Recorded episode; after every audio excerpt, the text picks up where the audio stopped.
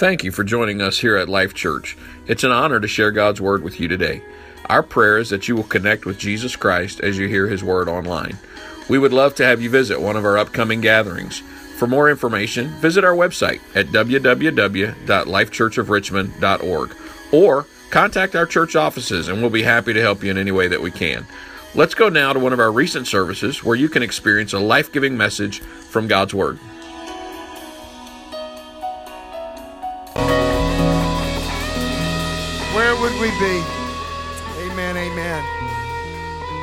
God bless you, choir. You may be seated. Good to see everybody here on this Easter Sunday morning. Thank you for joining us today. I'm I want to start by telling you, I've, I've told it a million times here, so you've already heard it. Just laugh anyway. I'll tell you my favorite Easter joke. Um, this family went on vacation to Israel. A man took his family on vacation. He took his mother in law with him. He didn't really get along well with his mother in law at all, but he decided to take her with him on this vacation. Well, while they're over there and they're on tour, something terrible happens, and his mother in law, who he didn't really like, died while they were in Israel. And so they were trying to make arrangements, and the tourist company came to him and said, Look, we don't know if you know this or not, but with the package that you bought, if there's any tragic event that takes place, uh, we will bury them right here in Israel. We'll cover all the cost, the funeral, the casket, the tomb, everything. You don't have to do anything. Man said, No, sir. He said, We're taking my mother in law home. And they said, Well, sir, it could save you tens of thousands of dollars. He said, Nope. He said, I don't care what it costs. You arrange the airfare, you do whatever you got to do. And so they started crunching the numbers, and it was thousands and thousands of dollars. And so finally, uh, the, the tourist director looked at me and said, Sir, he said, I just want you to know I, I commend you. I've never seen anybody that had so much love for their mother in law to be willing to do this. He said, Well, if I'm being honest with you, it's not love at all. He said, I heard that 2,000 years ago a man died and they buried him here he got raised from the dead, and I am not willing to take that chance. I am not willing to take that chance. So I hope you love your mother in law a little bit more than, than that man loved his mother in law. I'm not willing to take that chance. Amen. Good to see you today on Easter Sunday. Man, aren't you glad we have a picture perfect day outside? Amen. And I want to also say, I would be remiss if we didn't mention this. I'm so thankful we could come and worship in our country and we can celebrate the resurrection. I don't know if you've been watching the news. There were some church bombings in Sri Lanka today, and last time I saw, over 200 people were killed in several church bombings. Just people going to worship on Easter Sunday. And so uh, you know, as a matter of fact, before we jump in, why don't we have a word of prayer for those families? Could we do that? Let's pray for our brothers and sisters in Sri Lanka and anywhere else that something tragic could take place on this day that ought to be a celebration. Why don't we pray for them right now? Can we do that? Father, in the name of Jesus, Lord, we just want you to know we, we recognize how blessed we are, and we are so thankful for the freedom that we have to worship. But right now, God, I pray for those families uh, those brothers and sisters, those people that have lost children and parents. They just went to worship. And God, I just pray that you would comfort them. This is unspeakable, and I can't imagine the pain that they have right now. We just ask you to touch our brothers and sisters all around the world that are being persecuted for your name's sake. And we ask it in the mighty name of Jesus. Everybody said, In Jesus' name, amen. We're blessed. We're blessed, aren't we? All right. Well, I'm the only thing standing between some of you and Easter eggs and candy and, and dinner with your family. So let's just jump right in. I want to thank you for being here with us on this beautiful Easter. Thank you for coming. If you're not a member of Life Church, we're glad you're here and we hope you enjoy your time with us. We have a petting zoo outside today, right after service, and an Easter egg hunt and uh, as a way of just saying thank you for being with us today, and also as a way to love your children. By the way, we have a great children's ministry here at Life Church. Amen. That's good. If you're looking for a good church home, we would love to ask you to just prayerfully consider Life Church. We'd love to have you here. Let's go to our text today, Mark chapter 16, verse 1. There's a lot of special people here today, but I just want to give a special shout out to Gloria Hicks up on that second row. Gloria, I love you. It's good to see you. I can't I can't wait to hug your neck after church.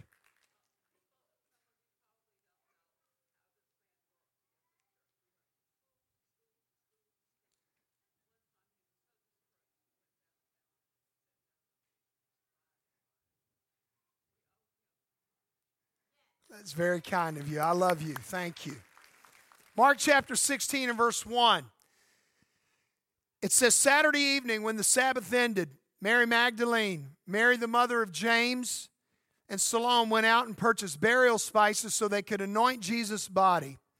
Very early on Sunday morning, just at sunrise, they went to the tomb, and on the way they on the way they were asking each other, "Who will roll away the stone for us from the entrance to the tomb?" But as they arrived, they looked up and saw that the stone, which was very large, had already been rolled away. When they entered the tomb, they saw a young man clothed in a white robe sitting on the right side. The women were shocked. But the angel said, Don't be alarmed. You are looking for Jesus of Nazareth who was crucified. He isn't here, he is risen from the dead. Amen. Look, this is where they laid his body. And my subject today is you can't keep a good man down. You can't keep a good man down. Amen. A mother of small children wrote this. She said, My kids are like camels. They can play all day in the blazing sun and never think of water. But at bedtime, all the moms are already laughing. But at bedtime, as soon as their heads hit the pillow, suddenly they, they discover their unquenchable thirst. One evening, my three year old son and I had been through the regular night routine story, prayers, hugs. Then, as my hand slid down the light switch, I want a gink. He couldn't say drink, which I thought was kind of cute. He always said gink. But I was firm. You just had a drink when you brushed your teeth. Now it's time to go to sleep. At last, the kids were in bed. Peace, silence. I sat in the best, the best chair and I began to sort through the mail. I want a gink came from the darkness. Gink now was losing some of its cuteness. No water, go to sleep. Quietness reigned for at least another 60 seconds until I once again heard, Mommy, I want a gink. Be quiet. Mommy, I want a gink. Now I know how Moses felt in the wilderness when a million Jews were all crying, We want a gink. Gink was no longer cute in any way. I yelled down the hallway into the darkness. If I hear you ask for a gink one more time, if I hear one more sound from you, I'm going to come down there and spank you. I'm not kidding. Now be quiet and go to sleep. All of a sudden, it was as quiet as a tomb, not a sound. One could have heard a pin drop. It was so silent, I couldn't even concentrate on the mail. Then I heard the still small voice of a child who could smell victory. Mommy, when you come in here to spank me, could you please bring me a gink of water? See, because you can't keep a good man down, even if he's only three years old. At the age of 22, he failed in business. At the age of 23, he ran for legislature and was defeated. At the age of 24, he again failed at business. At the age of 25, he was elected to the legislature. At the age of 26, his sweetheart died. At the age of 27, he had a nervous breakdown. At age 29, he was defeated for speaker. At age 31, he was defeated for elector. At age 34, he was defeated for Congress. At age 37, he was elected to Congress. At age 39, he was defeated for Congress. At age 46, he was defeated for Senate. At age 47, he was defeated for vice president. At age 49, he was defeated for Senate. At age 51, he was elected president of the United States. That's the record of Abraham Lincoln. It shows You can't keep a good man down. Norman Vincent Peale, who in the mid 1950s, after being turned down by publisher after publisher, sent dozens of manuscripts to publishing companies and finally in dejection he took that very same manuscript and he threw it into the trash can. This is a true story by the way. But his wife ruth automatically reached to get it because they had worked so long they had spent so much time and so much of their dreams were in that manuscript. But as she bent down to pull it out of the trash can she went uh, norman vincent peale said do not take that manuscript out of the trash can. She said, But we've tried and we've worked. Said, But we failed. So the next day, when he was at the church office, Ruth was not going to disobey her husband. She picked up the trash can. Remember, he said, Don't take it out of the trash can. She put the trash can in a shipping bag, took it to a publisher, and said, My husband has worked hard on this. This is his manuscript. He looked at the bulky package and said, Well, it doesn't look like a manuscript. But then he reached inside, saw a trash can. He pulled the manuscript out and he decided to publish it. That book, The Power of Positive Thinking, was birthed that day. And since then, it has sold over 5 million copies and it's been translated into over 40 different languages. You want to know why? You can't keep a good man down. Let me share one more real life story. This one happened in Acts chapter 2, right after the birth of the Christian church on the day of Pentecost. The Apostle Peter was preaching to the crowd that day, the first sermon of the New Testament church, and it was a message much like the Easter sermon I'm going to preach here today. This is what he said in Acts chapter 2, verse 22 through 24. He said, People of Israel, listen. God publicly endorsed Jesus the Nazarene by doing powerful miracles, wonders, and signs through him, as you well know. But God knew what would happen, and his prearranged plan was carried out when Jesus was betrayed. With the help of lawless Gentiles, you nailed him to a cross and killed him. I love verse 24. But God released him from the horrors of death and raised him back to life for death could not keep him in its grip.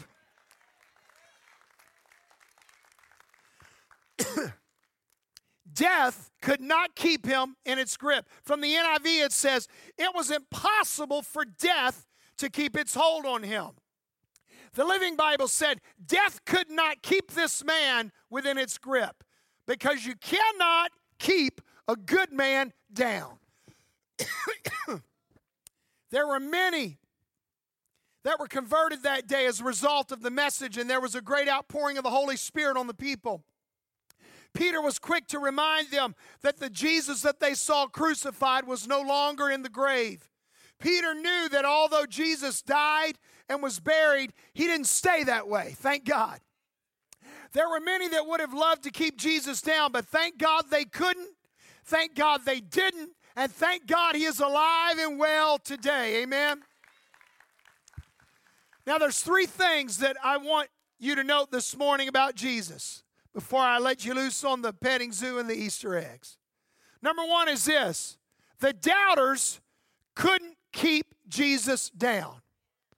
The doubters couldn't keep Jesus down. John chapter 1, verse 11 says, He came to His own people, and even they rejected Him. Even they rejected him. There were many in the days of Jesus Christ that did not believe that he was the Messiah. There were many that doubted that he was who he claimed to be the Messiah, God in the flesh. The people in his hometown of Nazareth seemed to be the most skeptical, the ones who had the most difficulty having faith, even though he had performed all these miracles in front of them. The religious community did not accept Jesus Christ. As a matter of fact, they were really his most violent opposition. Judas, one of his own disciples, was the one who betrayed him.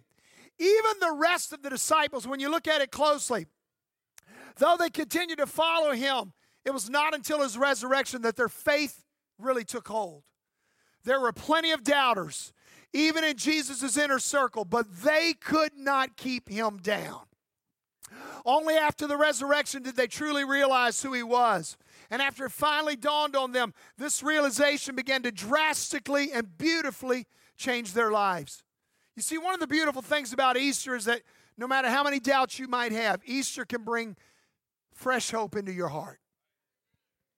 Easter can bring a fresh spark of faith that can renew your life.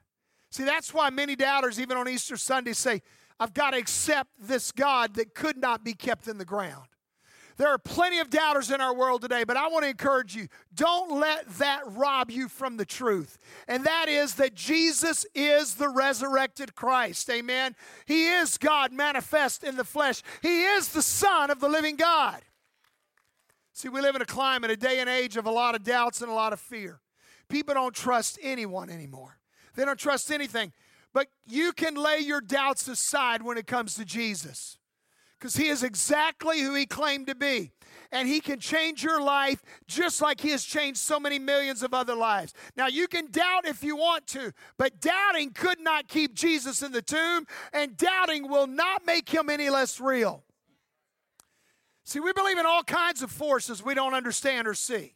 Think about it gravity, the wind, pain, love. Think about Friday for an example. They closed schools early because of a storm that had not yet manifested itself here. You know why? Because we believed the forecasters that the rain was coming. And sure enough, the rain did come. Some tornadoes came, and everybody that was sitting at home safe felt really good about being at home safe Friday night. We don't have any trouble believing certain things that we can't see, certain things that we can't trust. But I want you to know that the sun is still rising and Jesus is still alive, and you don't have to doubt it. Jesus is alive and well. The doubters couldn't keep him down. You know what else couldn't keep him down? Death couldn't keep Jesus down. Hallelujah. Acts chapter 2, verse 24. But God raised him from the dead, freeing him from the agony of death because it was impossible for death to keep its hold on him. I love that. It was impossible for death to hold Jesus down. In fact, many of the religious rulers were so afraid that the disciples were going to come and steal his body because they didn't they were afraid he was going to fulfill his promise even if it was through deceitful means that Matthew 27 says that when they came to Pilate with their concerns, Pilate said, "Go ahead, guys. You can have a guard."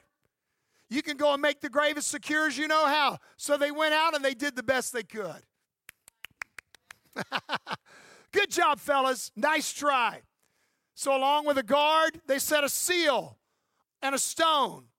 I'm so glad, you know, I'm glad that passage was there that says they rolled this giant rock in front and they put this seal on it because there's some doubters today that would still try to say that death held him in the ground and the disciples stole his body. But the seal and the guards show us that the tomb was as secure as the enemies of the Lord could make it. But the truth is, you know what? They could have parked a Mack truck in front of that tomb. They could have parked a train or a cruise ship or an aircraft carrier in front of that tomb, and it would not have allowed death to keep Jesus down. See, the guards had an impossible assignment because you can't keep a good man down. The Bible literally tells us that Jesus was not only the Son of God, but he was God robed in the flesh. He, God's Spirit was resident inside of him, and death was no match for its maker. Amen. And because death could not hold Jesus down, you and I, who will all eventually die, we have a hope that death cannot hold us down either. Amen. Because for those of us who've been born again, as the scripture states, death is not the end, it's the beginning. For the Christian, the sentence, when I die, doesn't have a period at the end. you don't even have to put a question mark there. As if you're wondering what's going to happen next. You don't put an exclamation point there because it's not a surprise. We know it's appointed, the Bible says, for all men to die. It's a divine appointment that we're all going to keep unless the rapture takes place first. But for a believer, for a Christian, because death cannot keep Jesus down, that statement, when I die, has a comma on the end. Amen? Because you know what a comma means? it's going to continue. It's going to continue because Jesus arose from the dead. Look at 1 Thessalonians 4 16. It says, For the Lord himself will come down from heaven with a commanding shout, with the voice of the archangel, and with the trumpet call of God. And first, look at it, the believers who have died will rise from their graves. Then, together with them, we who are still alive and remain on the earth will be caught up in the clouds to meet the Lord in the air. Then we will be with the Lord forever. Guess what? If you die in the faith, Jesus says, I got a little special prize for you. You're going to be the first ones to get to see me in the air. Hallelujah. Ain't no grave going to hold this body down. Hallelujah. Death has no hold on a child of God, whether it's in this life or the next. I am not afraid to die. Now, I'll be honest, I'm not ready. I don't want to go right now. I'm really not anxious to go anytime soon, but I'm not afraid of death because I know I'm ready to meet the Lord. And that's why when a Christian leaves this world, there's just not the same kind of mourning like there is when a non Christian passes because we know we have hope of being resurrected. That's why the Apostle Paul could say, Oh, death, where is your sting? Oh, grave, where is your victory?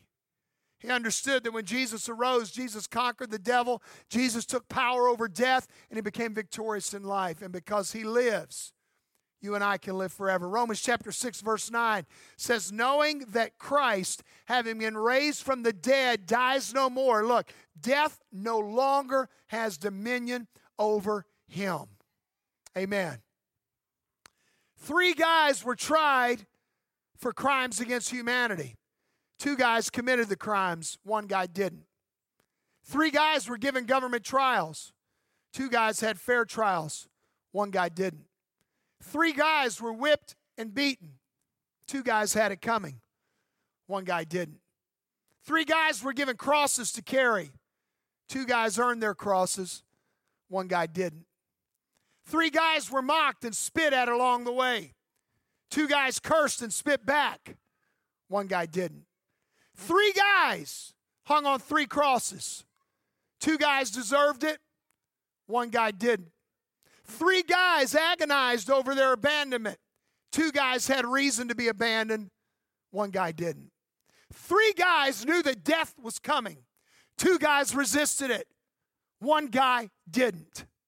One, two, three guys died on three crosses. Three days later, Two guys remained in their graves.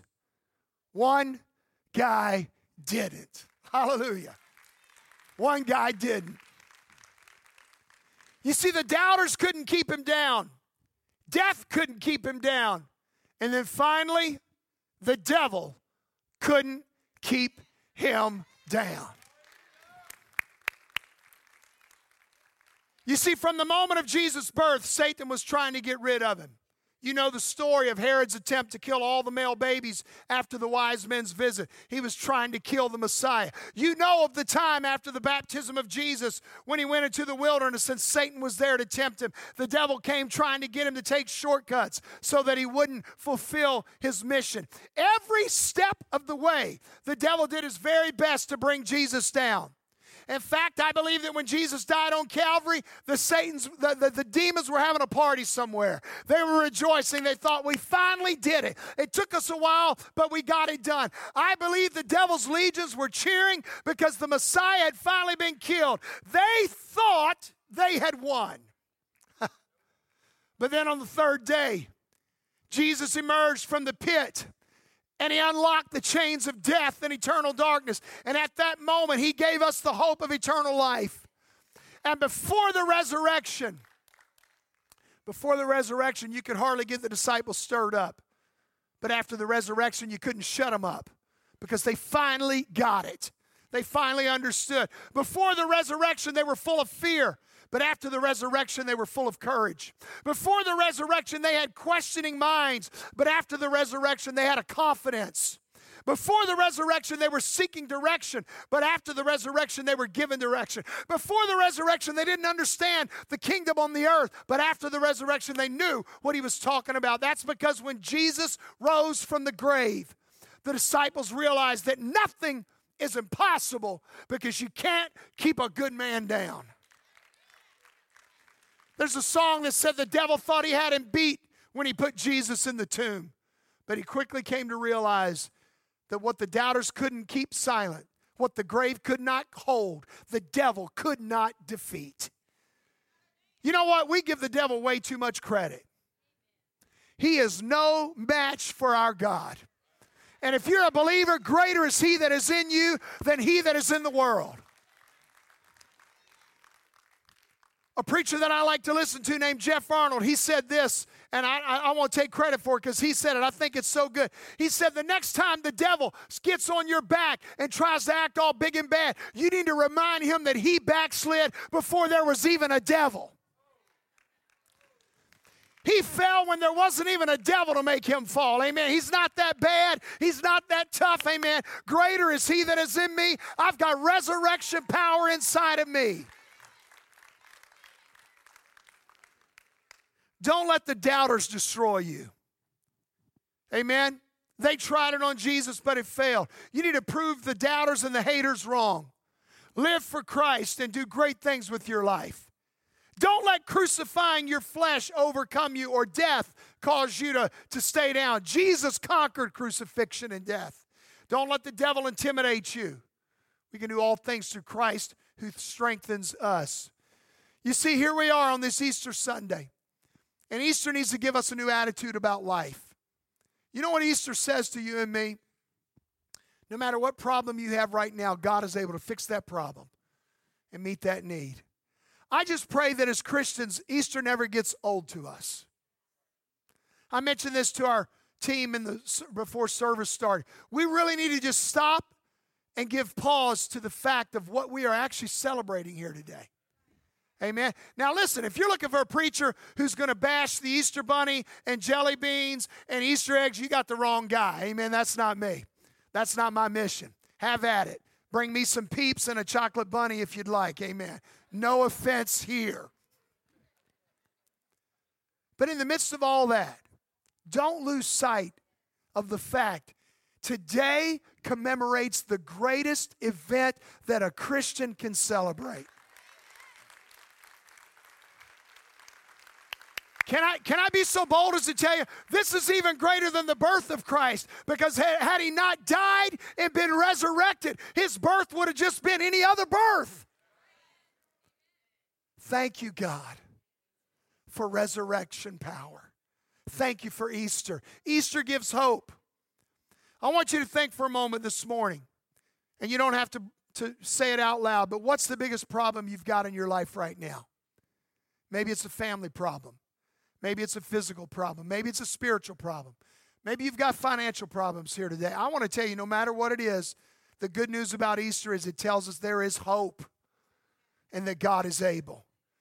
Easter also changes our attitude about death itself. When we really understand what Easter means, we begin to look at death from an entirely different perspective. I, le- I love to read stuff that kids say. How many of you like the, the, the things that kids say? Here are some kids' statements about what they said about death. A girl named Gilda, age eight, said this, and I quote She said, When you die, they put you in a box and bury you in the ground because you don't look too good. Stephanie, age nine, said this Doctors help you so you won't die until you pay their bills. Marcia, age nine, said this When you die, you don't have to do homework in heaven unless your teacher is there too. And Raymond, age 10, said this A good doctor can help you so you won't die, but bad doctors send you to heaven. See, remember the part of the Easter story where Mary came to anoint the body of Jesus? When she saw the stone had been rolled away, she was crushed. She thought that somebody had truly come and stolen the body. Then Jesus approached her. She didn't know who he was, by the way. She, she couldn't recognize him. He saw her grief and her loss. She said, They've taken my master away. She hadn't looked at him real close, but then something happened. Jesus called her by name. He said, Mary. And immediately, read the story, she knew who he was. You know what Easter can be for you and can be for me? A time when God comes into your life and speaks your name. And it changes your life. It beautifully changes your life. And the reason is because everything that God does and everything Christ did at the cross was for the lost to be saved and for the hurting to be healed and for sinners to be forgiven and for Christians to be victorious. Amen. Jesus didn't come so that the world would remain in sin. Jesus did not come so that the world would continue to be suffering with sickness and death. Jesus did not come to guilt us or shame us and allow us to grieve in our own imperfections. See, the entire reason we celebrate Easter, the entire reason Jesus came to die on the cross was so that we could live with Him forever, free from sin, free from sickness, free from death, free from guilt or shame. So you might say, well, I've got, I've got too many problems in my life.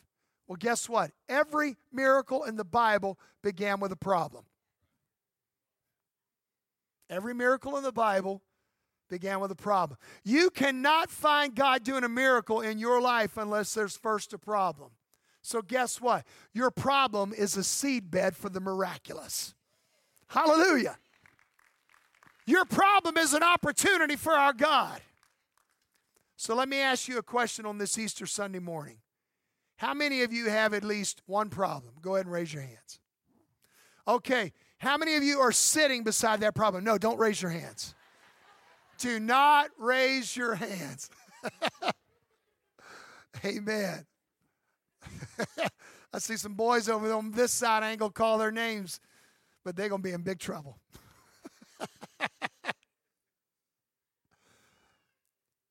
Here's what I want you to know no matter how big your problem is, Jesus is someone that can forgive you of every sin. He can give you the hope of heaven and eternal life. He can give you a fresh start. Can I just tell you, I don't care how many times you've messed up. I don't care how many times you've done wrong. I don't care how many times you've walked away from God. I don't even care what you did last night.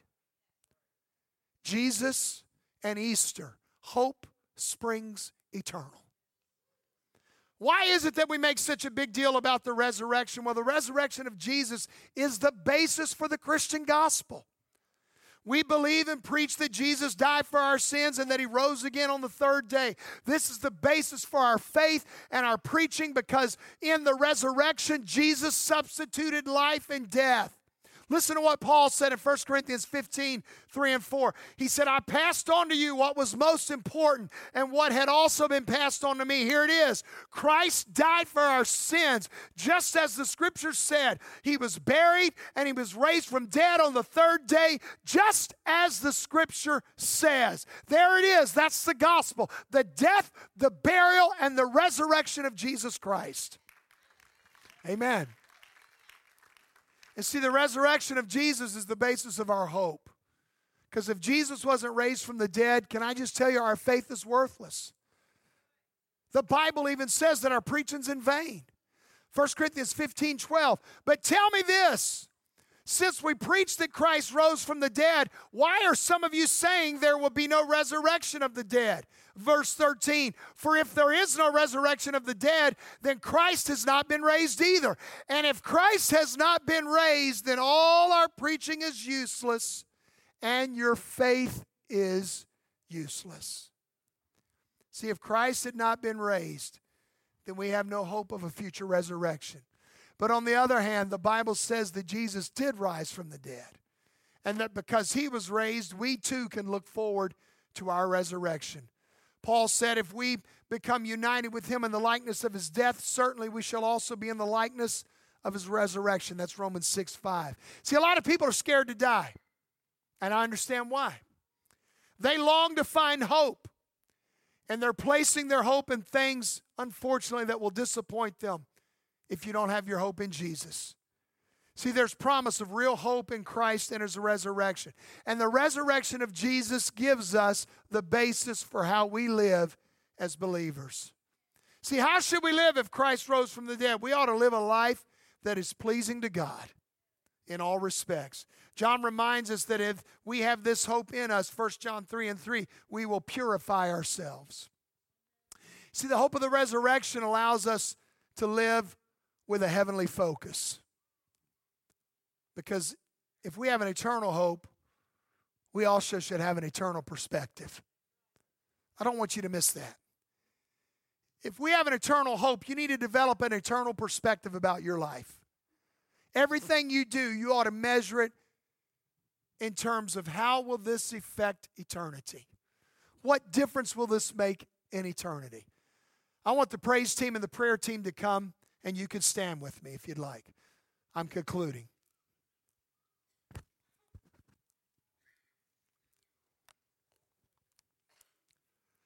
For over 2,000 years, Christians throughout the world have been gathering every Sunday to remember Jesus' resurrection, and we come together to sing and to pray and to hear the gospel of eternal hope preached. We celebrate that he did not stay down. Amen.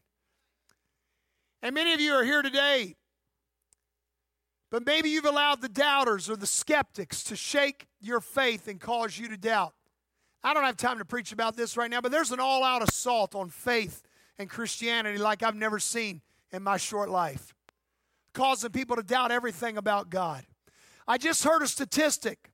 I don't know if it's accurate or not.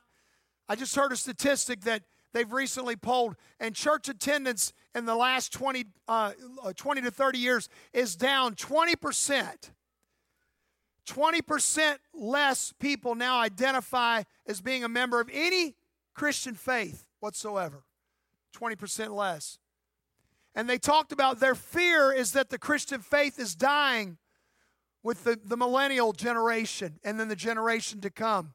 I just found out that the kids that are being born now, Generation Alpha is what they're calling it. And can I just tell you, we've got to perpetuate this faith to every generation. The doubters want to remove it. Psalm 53 and 1 tells us that only a fool says in their heart that there is no God. Don't let the doubters keep you down. Amen.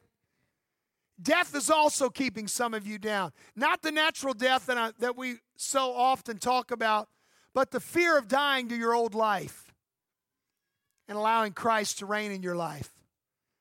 Some of us are afraid of dying, laying our ambitions and our plans and our desires on the altar. But I want you to know you cannot put them any place better than at the feet of Jesus and letting Him take control. Don't let dying out, don't let death keep you down. Some of you even allowed the devil to keep you down, to keep you from a personal relationship with God. Let me remind you the enemy seeks only to destroy you. And he doesn't care if it takes his entire life, your entire life. If it's inch by inch, year by year, if he can just slowly whittle away at your faith, whether it's through people or circumstances or trials, anything he can do. See, because he's been at this for thousands of years. His goal is to destroy you and tear you away from the only eternal hope that we really have. Same thing that tried to keep Jesus down doubters, death, the devil. It's trying to keep many of you down today. But Today's the day that you can make a decision to begin to change the course of your life and realize that those things are no longer going to keep you down. We need to remember the gift that Jesus gave us. I don't deserve God's unconditional love, yet He freely gave it to me. I can't earn it, but I can live my life, life in a way that honors it and honors that gift. Ephesians chapter 2 tells us that it's by grace that you've been saved through faith, and that is not from yourselves. It is the gift of God. Don't miss that. You can't earn it. You can't do enough for it. You can't you can't religious your way into it. You can't good deed, deed your way into it. It is the gift of God. No strings attached. No strings attached. There are hopes, there's even expectations because he wants us to live life to the fullest. But hear me. He'll accept you right where you are today. You know, when I stop and think on this free gift, it's free to me, but it certainly wasn't free to him. When you reflect on the expense or the cost that Jesus paid for us, it's overwhelming. And my joy is deep. And there's no sacrifice that compares to the price that Jesus paid for our salvation. His gift to you and I is invaluable. There's no price tag. I want you to take time in this moment just to express your gratitude to God. Not, not like a thing on your to do list, but just a moment to just take the bigger picture in here for just a moment. And it's really overwhelming when you think about it in a good way. But see, gratitude is a very personal way to make the gospel real in your life. The greatest decision I ever made was the day that I gave my life to God. August 1982, I'll never forget it. Acts chapter 2, when Peter preached that first Easter message, you can read about it. He told them exactly what happened, told them exactly what Jesus did the death, the burial, and the resurrection. There was a lot of people, you read it, that were converted that day. As a matter of fact, the scripture says over 3,000 were converted just that day alone. But in verse 37 of Acts chapter 2, after hearing this powerful message, they asked him, they said, Men and brethren, what shall we do? What do we do now, Peter? And Peter responded in Acts chapter 2, verse 38 with these words Peter replied, Peter's words pierced their hearts. Peter replied, Each of you must repent of your sins. Look at it. Turn to God. Be baptized in the name of Jesus Christ to show that you have received forgiveness for your sins then you will receive the gift of the Holy Spirit. Repent, turn to God, be baptized, receive His Spirit. Folks, it's that simple. He loves you and He wants you to repent and accept Him into your life.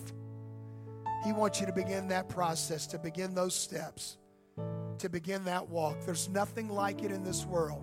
His gift is a free gift. I don't know how many of you in here are believers, how many of you are not. I don't know how many of you are in whatever place you are in your walk with God. But if you would just indulge me for a moment, every head bowed, every eye closed. I'm not going to call out anybody, I'm not going to ask you to raise your hand. But I want you just right now in this moment, I want you to stop and ponder the gift of what Jesus did for us. Father, thank you. Thank you